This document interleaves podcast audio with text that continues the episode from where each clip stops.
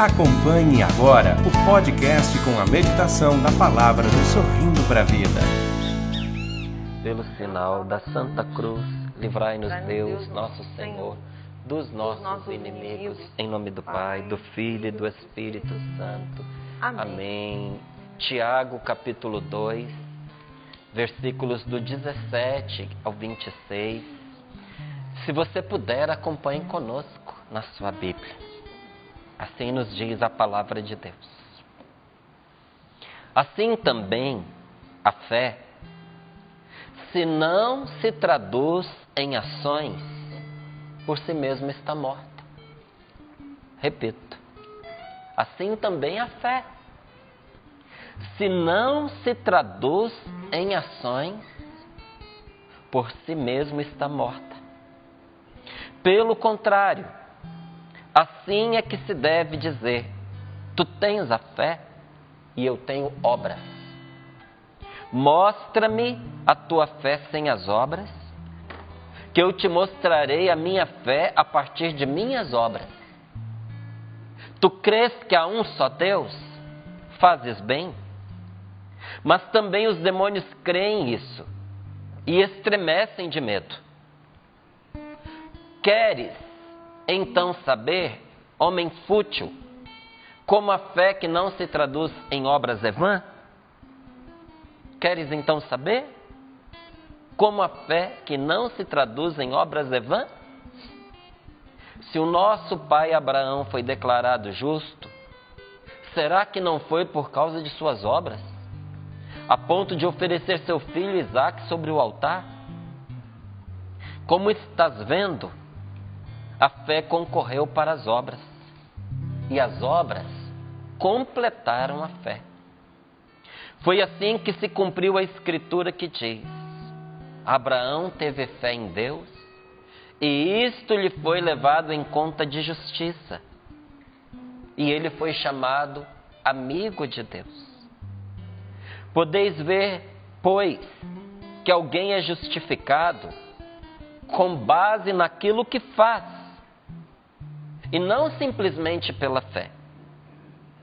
Não foi a prostituta Raabe da mesma forma considerada justa em virtude de sua ação quando hospedou os que vinham reconhecer a região e os fez regressar por outro caminho?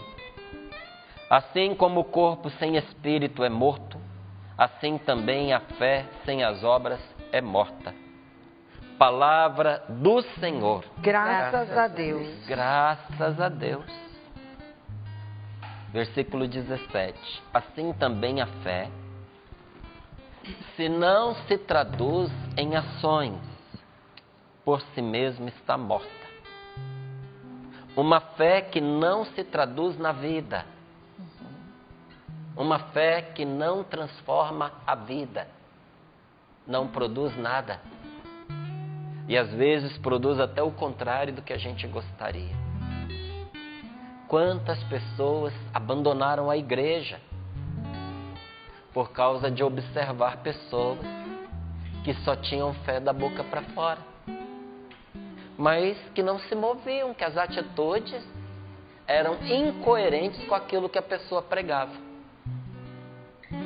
Não tem, gente, lição mais desleal do que dizer uma coisa com a boca e outra coisa com a vida. Nós temos que ter coerência com aquilo que a gente anuncia. Senão era melhor ficar calado. Não é? E a palavra de Deus está nos dizendo aqui que essa fé que só serve para poder fazer barulho, para poder alardear, mas que não muda a vida da gente, não transforma o nosso coração, não transforma as nossas atitudes, não faz com que a gente mova uma vírgula pelo bem das pessoas, da nossa casa, do nosso grupo, da nossa cidade, da nossa nação, não é? É do mundo. Uma fé assim que não faz nada é morta é estéril, é sem fundamento, não produz nada. E aí a palavra de Deus nos diz aqui, olha, pelo contrário, é assim que se deve dizer, não é? Para quem tem só palavras. Tu tens a fé? Eu tenho obras. Mostra-me a tua fé sem as obras, que eu te mostrarei a minha fé a partir de minhas obras.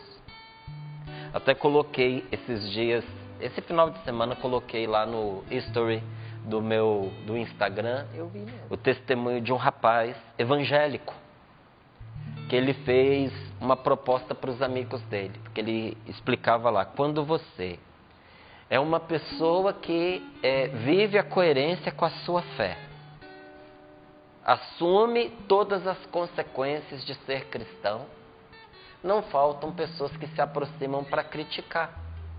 E ele dizia que os amigos dele falavam para ele que ele era uma pessoa sem liberdade.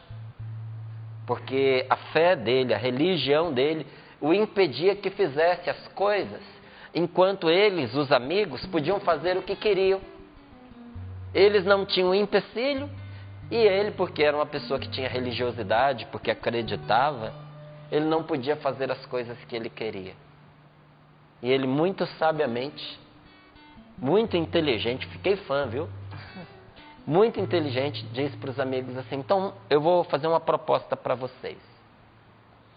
É, vou convidar vocês para vocês fazerem o que eu faço por uma semana. Só uma semana, tá certo? Para vocês me dizerem se quem é livre e quem não é. Aí eles, ah, tá bom, acharam que ia ser fácil.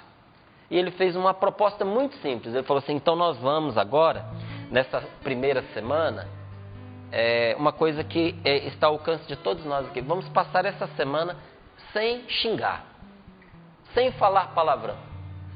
Os amigos toparam. E logo, logo eles perceberam que, sem notar, eles iam falando palavrão e zerava, começava de novo. Era uma semana sem falar palavrão. Antes que completassem a semana, eles desistiram porque não conseguiam. Aí ele perguntou para eles: então, quem de nós não é livre? Porque eu consigo fazer o que eu quiser, mas vocês tentaram e não conseguem.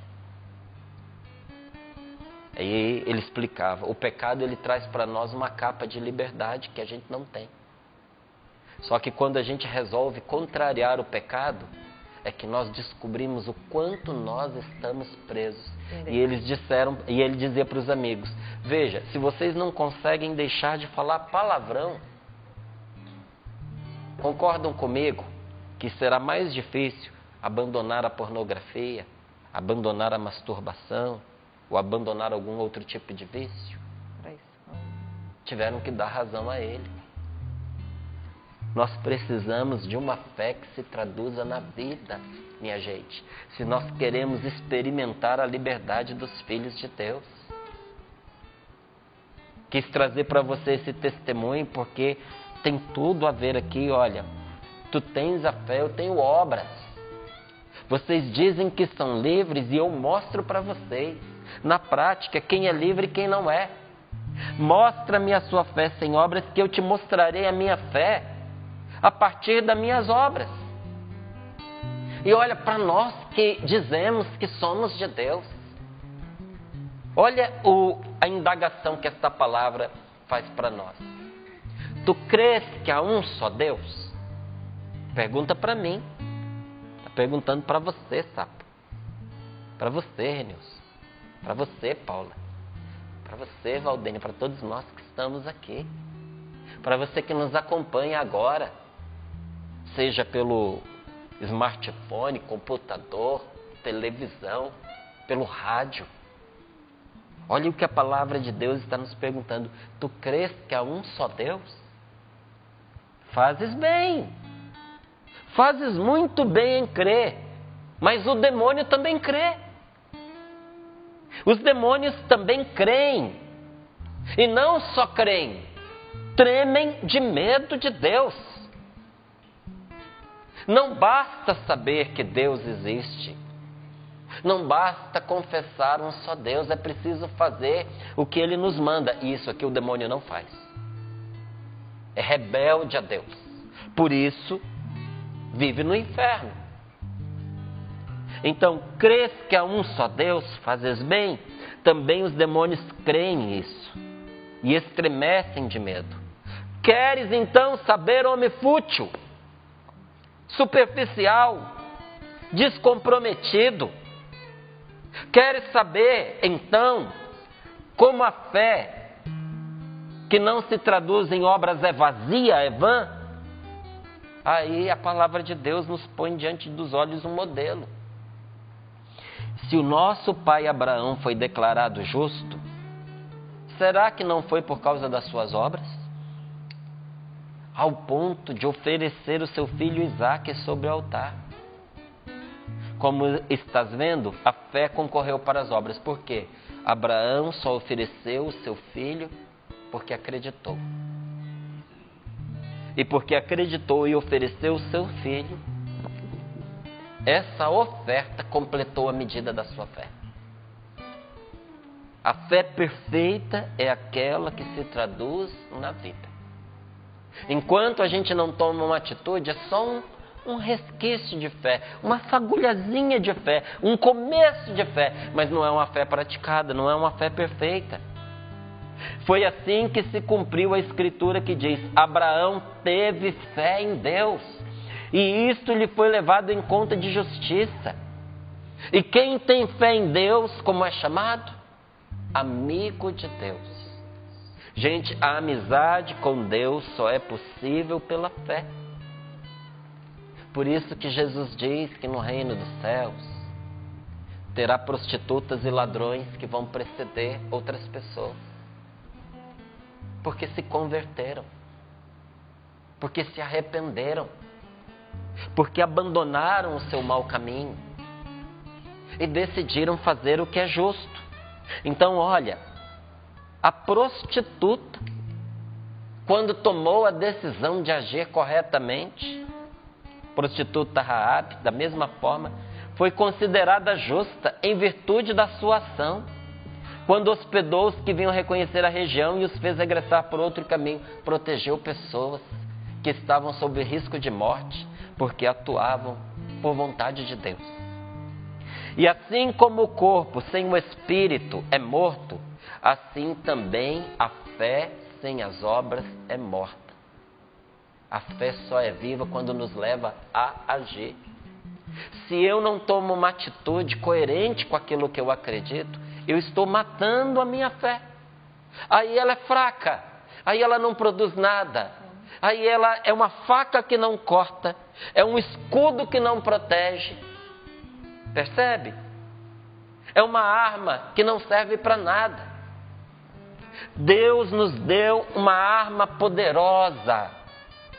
Deus nos deu uma solução constante eu e você temos da parte de Deus uma solução constante que abarca todos os problemas que já se apresentaram, que se apresentam no momento e que se apresentarão até o fim da nossa vida.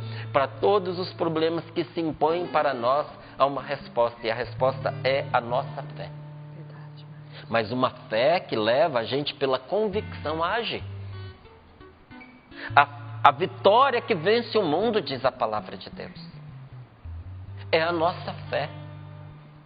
Gente, sem fé que nos leva a agir com coerência, nós não vamos conseguir, conseguir enfrentar esse mundo de trevas, esse mundo de escuridão, esse mundo de confusão. Nós não vamos conseguir. Só pela fé isso será possível, porque esse mundo se afastou de Deus. E olha, onde esse mundo se afasta de Deus, eu dizia que esses dias, onde o mundo se afasta de Deus, os crimes, as injustiças correm solto, soltos, soltas, né? As injustiças correm soltas, os crimes correm soltos. No mundo onde Deus foi marginalizado, onde o ser humano se permitiu afastar de Deus. Porque, até como esse jovem dizia ali, que ele ouvia pela boca dos seus amigos, esse mundo tem um discurso de quem é de Deus não pode nada. Pode sim, quem é de Deus pode tudo. Pode sobreviver à depressão, pode sobreviver à síndrome do pânico, pode sobreviver à falta de sentido da vida, pode sobreviver às tentações de suicídio, pode sobreviver ao desamor de muitas pessoas. Quem é de Deus sobrevive à ingratidão, quem é de Deus sobrevive às dificuldades, sobrevive à pobreza, sobrevive a dificuldades tão terríveis que seriam capazes de enlouquecer. Quem é de Deus sobrevive ao golpe terrível do luto. Quem não tem Deus se desespera, se entrega, afunda na bebida, afunda nas drogas, vai se afogar em todo tipo de, de pecado, de vício pernicioso, para poder dopar-se, para anestesiar a dor dentro de si. Fugir. Para fugir. E aí vai dizendo: esse mundo não presta, as pessoas não prestam. Sim, esse mundo perdido, decaído, sem Deus, realmente é difícil dizer que ele presta. Mas o mundo, salvo por nosso Senhor Jesus Cristo, iluminado pela fé, esse mundo é um mundo no qual se é possível viver com alegria e felicidade, inclusive, apesar de todas as deficiências deste mundo, porque este mundo temporal é limitado. A criação é limitada eterno é Deus. O mundo teve início e muita coisa no mundo tem fim marcado. Não é? Até os grandes estudiosos dizem não, a nossa galáxia ela tem dias contados. Você não vai viver para ver, mas tem dias contados. O nosso Sol, como o, o, várias estrelas, um dia vai se apagar. Então, até mesmo os os cientistas, os mais estudiosos, podem assegurar para você que esse universo ele tem finitude. Eterno é só o Criador. E quem neste Criador ingressa, ingressa nessa nova vida, mundos novos, céus novos e terras novas, Deus tem preparado para nós. Mas nós estamos num mundo que vive como se Deus não existisse. Gente, nós não podemos confundir espiritualismo com fé. Porque tem muita gente que vive espiritualismos. Porque há dentro do ser humano uma necessidade de vida espiritual. E tem muita gente que, para poder saciar essa necessidade, cria para si uma religião pessoal pega um pouco dessa, um pouco daquela e vai, vai juntando. Aí acredita em coisas que é de dar calafrio. E olha, infelizmente, inclusive alguns desandam para o lado escuro da, da espiritualidade, para o lado oculto da espiritualidade. E olha, faz experiências tenebrosas. Certa vez eu peguei um livro dessas pessoas, né? Desses autores aí, muito vendidos, não é? que não promovem a fé, que promovem o espiritualismo. Eu dizia, meu Deus, o que, que há nisso aqui? Que atrai, né? Que atrai as pessoas, que vende milhões. Falei, eu vou dar uma olhadinha nisso aqui para ver o que, que é. Fui percebendo, gente, era de dar dó. Um conteúdo vazio só falácia. Era melhor ler um livro de poesia. Pega os autores clássicos da nossa literatura brasileira, você vai ser mais feliz. Vai. Eu fiquei lendo aquilo e não imaginava como é que aquela porcaria foi capaz de cruzar as fronteiras do nosso Brasil, alcançar outras culturas, porque é estéril, é vazio, não tem nada. E ainda ficava para mim a pergunta: por que, que tanta gente compra? Por que, que tanta gente lê? Por que, que tanta gente divulga? Porque ali só diz o que a pessoa quer ouvir, mas não aquilo que vai ajudá-la. Porque ali dá-se uma capa de espiritualidade para um conjunto de ritos que a pessoa pode é, é, agregar, mas que não transforma nada, não muda a vida da pessoa. Do jeito que você começa o livro, você termina. Sabe, distrai a pessoa da vida. No pior sentido da palavra. Um tempo inútil que você gasta. Foi inútil para você? Não, eu pude aprender ali uma coisa. que tem. Eu, o que, que você aprendeu, Márcio? Que tem literatura que não merece o nosso tempo. Esse proveito eu tirei. Então eu lhe digo: tem muito espiritualismo vazio que faz pessoas terem cara de que está vivendo uma vida religiosa, mas quando chega as dificuldades, a pessoa tira a máscara e mostra quem ela é. Gente, é na hora da dificuldade que a pessoa se revela. Na hora dos confrontos e dos conflitos, é na hora dura que cada um mostra quem de verdade é. E quando chega a hora difícil, você descobre quem tem fé e quem não tem. Quando a situação endurece, a gente percebe quem só tinha discurso e quem tem vida. Por isso que a palavra de Deus ela nos diz que quando um povo se afasta de Deus, isso cai sobre ele como uma maldição. E quando um povo se aproxima de Deus, Deus é o Senhor deste povo e esse povo se torna feliz. Não é o que diz o salmo, não é o que diz a palavra de Deus? Feliz a nação cujo Deus é o Senhor.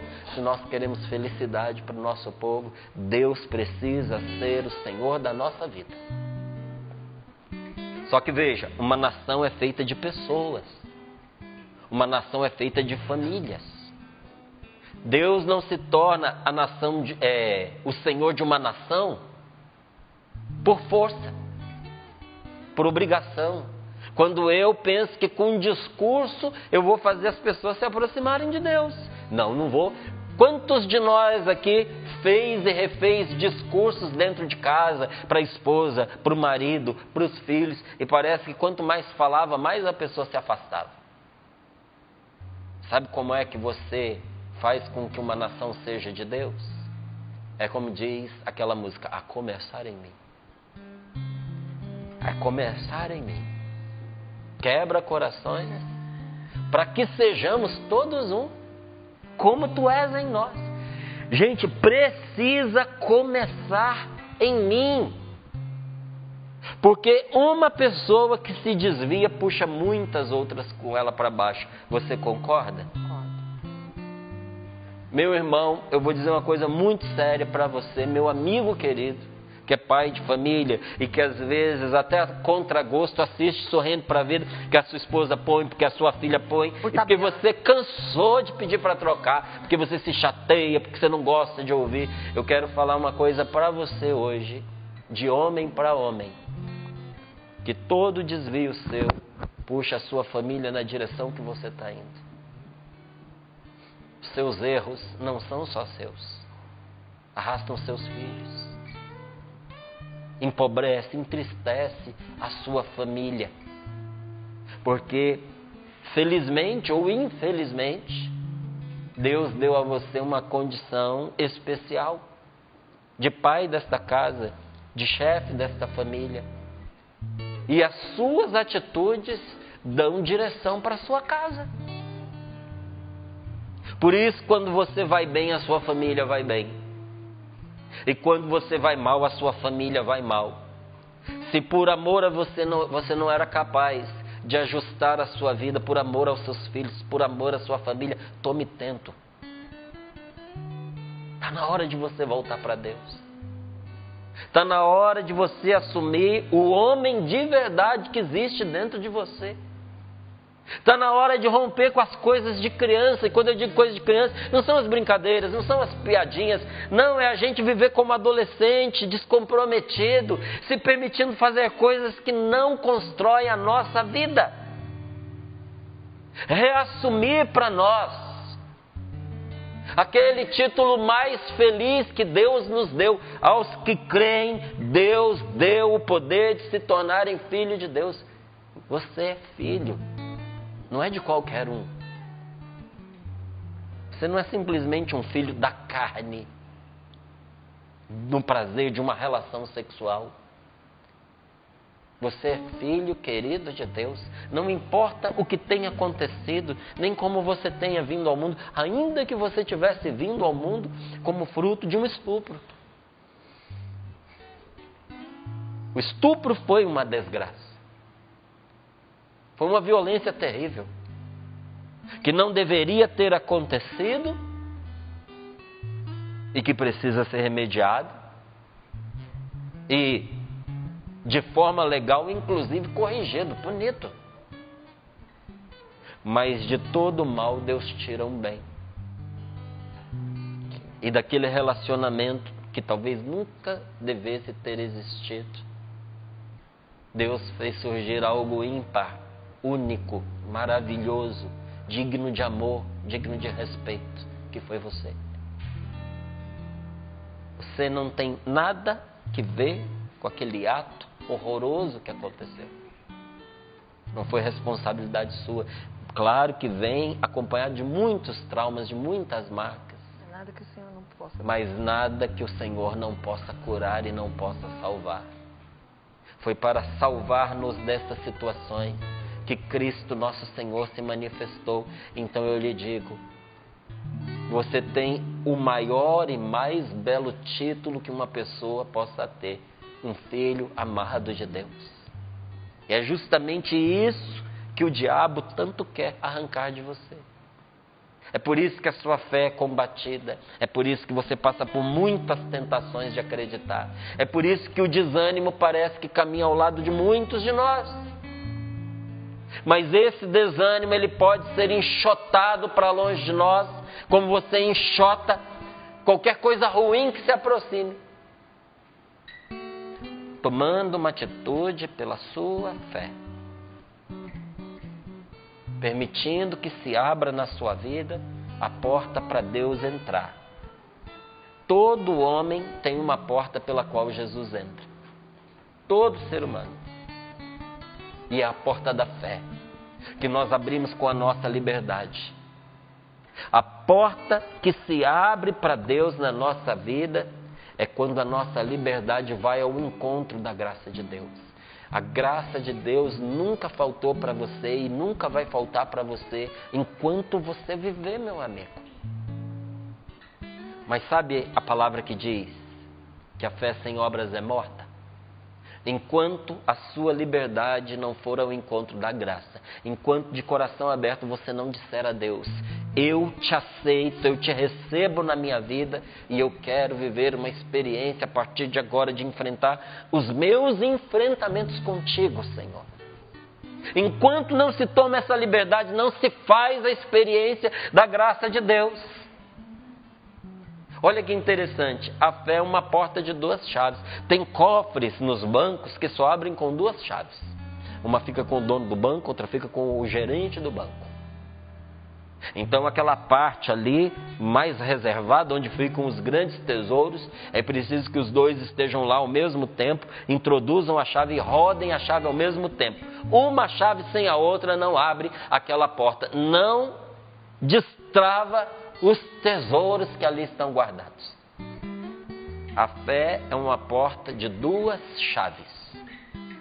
O homem não pode sem Deus. E Deus não quer sem o homem. Sem Deus, tem coisas na sua vida que você não pode. Vou dizer de outra maneira: tudo é possível ao que tem fé. Porque a fé é o encontro da nossa liberdade com a graça de Deus.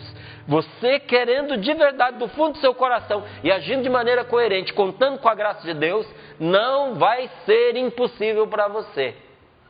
Mas se você não entra com a sua parte, ou se você faz a sua parte, mas não conta com a graça de Deus, você vai dar com os seus burros na água. E eu não sei qual dos dois cenários é pior. Se é você tentando sem Deus, ou é Deus te dando a graça e você não fazendo nada? Não dá para saber qual dos dois cenários é pior. Sabe aquele que entrou no cenáculo a portas fechadas? Sabe o nome dele? O ressuscitado, que é Jesus. Ele entrou no cenáculo onde estava Nossa Senhora, os apóstolos, a portas fechadas. Ele que entrou no cenáculo a portas fechadas não entra no seu coração se você não abrir a porta. Por que tem gente que experimenta uma fé que transforma a vida e o outro não? Te respondo agora: fechamento de coração. Como é que a gente fecha o coração? Desconfiando de Deus. Orgulhoso, achando que se basta a si mesmo, não tendo humildade sequer para se abrir à experiência. É preciso baixar a cabeça diante do Senhor nosso Deus, meu irmão. E aqui eu não estou falando para você de padre, de igreja, não, estou falando de Deus. E com humildade dizer: Senhor, eu não me criei. O Senhor me criou. E se eu não me criei sozinho, não vou dar conta de mim sozinho. Me ajuda, meu Deus. O dia que você fizer essa oração de coração sincero e aberto, você vai ver a sua vida se transformar diante de seus olhos. Isso será o maior milagre da sua vida. Então eu te pergunto, por que não hoje? Por que não agora? Por que não contar com a ajuda de Deus? Porque para quem está em Jesus, a eficácia é a fé que age pelo amor. Para quem está em Jesus, as coisas dão certo, funcionam, produzem resultados, ou seja, não são mortas, têm eficácia pela fé que age pelo amor. Tem que ser uma fé que leva a gente a agir. Às vezes é pela fé em Deus que a gente vai pedir perdão a quem nem merecia que a gente falasse com essa pessoa. Aí você diz, Márcio, é essa pessoa que deveria me pedir perdão. Mas você sabe que se você não tomar a iniciativa, as coisas não vão se ajeitar. É. Então você não faz porque a pessoa merece. Você faz porque você é um homem de Deus, porque você é uma mulher de Deus, porque você acredita em Deus, porque você tem confiança em Deus e você sabe que essa, essa situação precisa ser sanada. É quando você olha para uma circunstância e diz: Meu Deus, eu preciso ser coerente com aquilo que eu acredito, não posso ficar sentado de braços cruzados. Eu preciso me levantar e agir. Então, tudo que você faz porque acredita em Deus e faz com amor, isso produz resultados. Para ter resultado na sua vida, você vai precisar pôr sua confiança em Deus levantar e agir. Deus se fez homem para que eu e você pudéssemos participar da sua vida divina, pudéssemos fazer a experiência da sua graça, pudéssemos nos divinizar. Até a palavra de Deus no Salmo diz: Vós sois deuses. Por quê? Porque nós temos um Deus que nos fez filhos. E filho de Deus, Deusinho é é por adoção. Não é por mérito próprio. Mas você percebe o que aconteceu? Talvez você pergunte assim: por que, que Deus se fez homem? Para que ele, se tornando homem, pudesse tornar a nossa humanidade capaz de receber em si a graça divina e ser divinizado.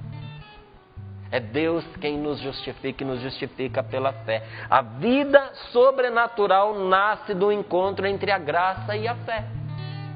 Então, quando a minha fé se encontra com a graça de Deus, uma vida nova começa para mim. Por isso que você vê as pessoas aqui no Sorrindo para a Vida, mandando seu testemunho dizendo: Eu sobrevivi ao luto. Eu estava deprimido, os médicos me disseram que eu ia ter que conviver com a minha depressão pelo resto da minha vida, porque era grave demais, não tinha cura. E pela graça de Deus, uma vida nova começou para mim. Estou curado. É por isso que nós vemos muitas pessoas dizendo que até no seu corpo se refletiu essa vida nova e alcançou uma graça, um milagre, milagre que manteve a pessoa viva, estava desenganada. E o câncer teve que deixá-la, porque a fé, quando permite que a nossa liberdade se encontre com a graça de Deus, produz uma graça maravilhosa na nossa vida, nos faz experimentar verdadeiros milagres. Mas veja, a fé é uma porta estreita, Jesus diz. Qual é a porta estreita pela qual a gente tem que passar? É a da fé. Porque quem crê tem que perdoar seus inimigos. Diz para mim, é estreita não é? Quem crê em Jesus precisa ter uma vida coerente com aquilo que Jesus nos, nos pede. Então, por causa disso, eu tenho que deixar certos vícios. Eu preciso abandonar uma vida de pecado. Eu preciso me colocar em atitude de obediência a Deus. É uma porta estreita. Mas veja, a fé é uma porta estreita que deve ser dilatada, ela precisa crescer. E por que, que ela precisa crescer? Imagine que a sua fé seja como essa caneca que está aqui na minha mão. Eu só posso levar nessa caneca o que nela cabe. Se fosse depositado nas minhas mãos um líquido preciosíssimo, meu querido, ia escapar por entre os meus dedos, talvez até eu chegar ao meu destino, não tinha mais nada lá, foi escapando. Mas eu tenho uma caneca que cabe à medida que aqui está. A fé é a medida que nós apresentamos a Deus do que nós somos capazes de receber. Quem tem fé pequenininha recebe alguma coisa? Claro que recebe, o que cabe nela. Mas quem tem uma fé grande é capaz de grandes coisas. É a fé que determina a medida daquilo que você receberá. Tanto que os antigos eles comparavam a fé a um olho. Não é que os primeiros seres, quando começaram o seu processo evolutivo, quando começaram a ter olhos pela primeira vez, porque no início da criação, quando os seres estavam se formando, até no estudo da teoria da evolução, os olhos não enxergavam como a gente enxerga hoje. As coisas não eram nítidas como são para nós agora. Vou até mais, mais para agora. Todo médico pode dizer para você que uma criancinha recém-nascida, ela não enxerga direito. Ela enxerga vulto. Uhum. Por isso que de longe ela sorri para todo mundo. E às vezes, quando você chega perto, ela estranha. Por que, que ela estranha? Porque de longe pode ser a mamãe, mas quando você chega perto, aí ela vê que não é. Esse estranho aqui, se é estranho, eu estranho. Por isso que às vezes quando você está olhando ali para uma criança, ela está sorrindo para você, mas quando você vira de lado ela chora, porque ela não te reconhece. Entende? A fé é desse jeito. Ela começa como uma visão turva, mas à medida em que nós vamos caminhando com Deus, ela vai se tornando firme e vai clareando a nossa vida. Outros comparam a fé como uma mão. A graça é a mão de Deus. A fé é a mão do homem.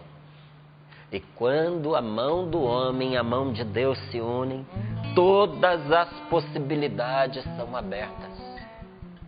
Eu quero convidar a cada um de nós nesta manhã a abrir-se para a graça de Deus, capaz de transformar tudo na nossa vida. É confiando em Deus, porque você sabe o que Deus pede de você.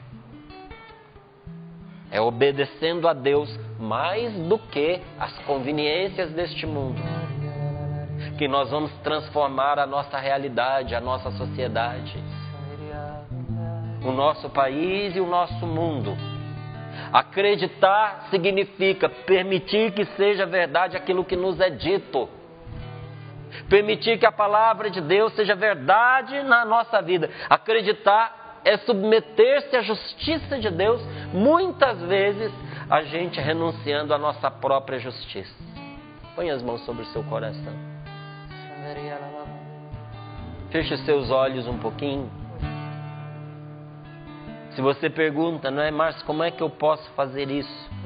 De verdade. Eu sei que muitos de nós temos concepções, ideias, mas a fé nos pede a todos nós uma única coisa: revestirmos-nos de Cristo. A fé vem antes das obras. Ela não é a prática da lei, mas escutar a mensagem da fé que nos dá o Espírito Santo. E cheios do Espírito Santo, nós somos conduzidos a fazer o que Deus quer. Este é o momento em que Deus põe diante de nós um anjo que traz nos braços uma roupa esplêndida e diz: da parte do rei para você, especialmente para você. Toma, é de graça. Joga fora esses trapos, joga fora essas roupas velhas, põe de lado essa vida velha que você vivia e vista-se do manto da justiça, vista-se de Cristo. Deus nos justifica sempre, gente, não só uma vez.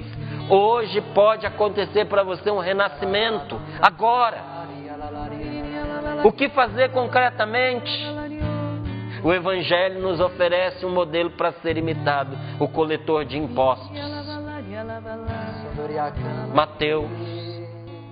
Jesus disse para ele: Vem e segue-me. Ele largou tudo e seguiu Jesus. Outro coletor de impostos, Zaqueu. Quando Jesus disse: Desce depressa que eu preciso entrar na sua casa. Naquela hora, Zaqueu disse para o Senhor: Meu, meu Senhor, se eu vivi errado, agora eu vou consertar. A quem eu enganei, eu vou corrigir. E vou restituir muito mais do que eu tirei das pessoas. Todos os cristãos poderiam fazer o mesmo. Mas muitas vezes nós não pensamos naquilo que é simples. Peça a Deus agora que venha em seu socorro. É simples contar com o Senhor. É simples crescer na sua força por, por, graça de Deus, porque a solução não está na interrupção desta prova, dessa provação que você está passando. Talvez você pense assim: meu Deus, a solução é o Senhor tirar esse, esse mal do meu caminho, essa dificuldade, esse obstáculo. Não, a solução não está aí, em retirar a dificuldade. Não foi o que São Vicente de Paulo disse? Os grandes propósitos são atravessados por diversos obstáculos e dificuldades. A solução não está em interromper o sofrimento e a provação, mas no aumento da fé. Senhor, aumenta a minha fé em Ti. Senhor, aumenta a minha confiança em Ti. Contigo eu posso. Contigo eu vou conseguir. Nós te pedimos, Senhor, nesta manhã. Não perca tempo. Onde você está agora, clame e peça meu Senhor e meu Deus, meu Senhor e meu Deus, meu Senhor e meu Deus, eu creio, eu, eu creio, mas aumenta a minha fé, dá-me uma fé viva dá-me uma fé viva. Dá-me uma fé nova, traduzida na vida, traduzida na vida, testemunhada